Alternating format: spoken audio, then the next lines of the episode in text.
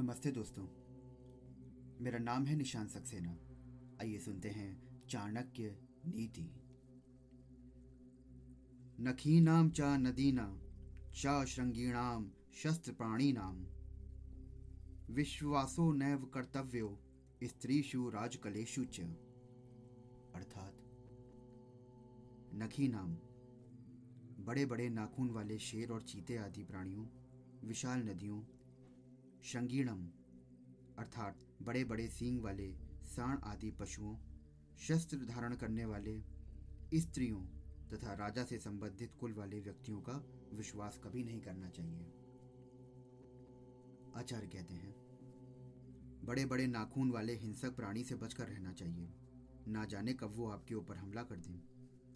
जिन नदियों के पुश्ते, यानी कि तट पक्के नहीं हैं, उन पर इसलिए विश्वास नहीं किया जा सकता कि ना जाने कब वो वेव, वेग के कारण प्रचंड रूप धारण कर लें और कब उनकी दिशा बदल जाए। ना जाने वो किधर की ओर बहना प्रारंभ कर दें।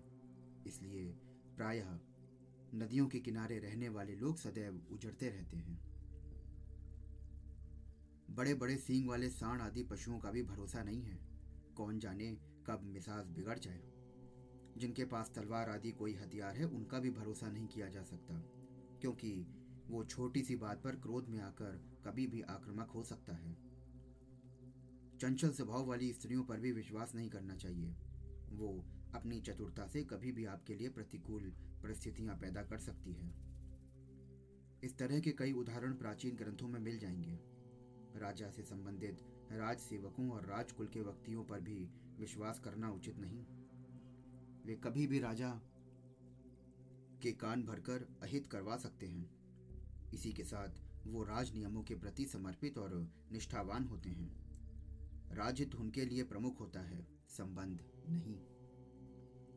धन्यवाद।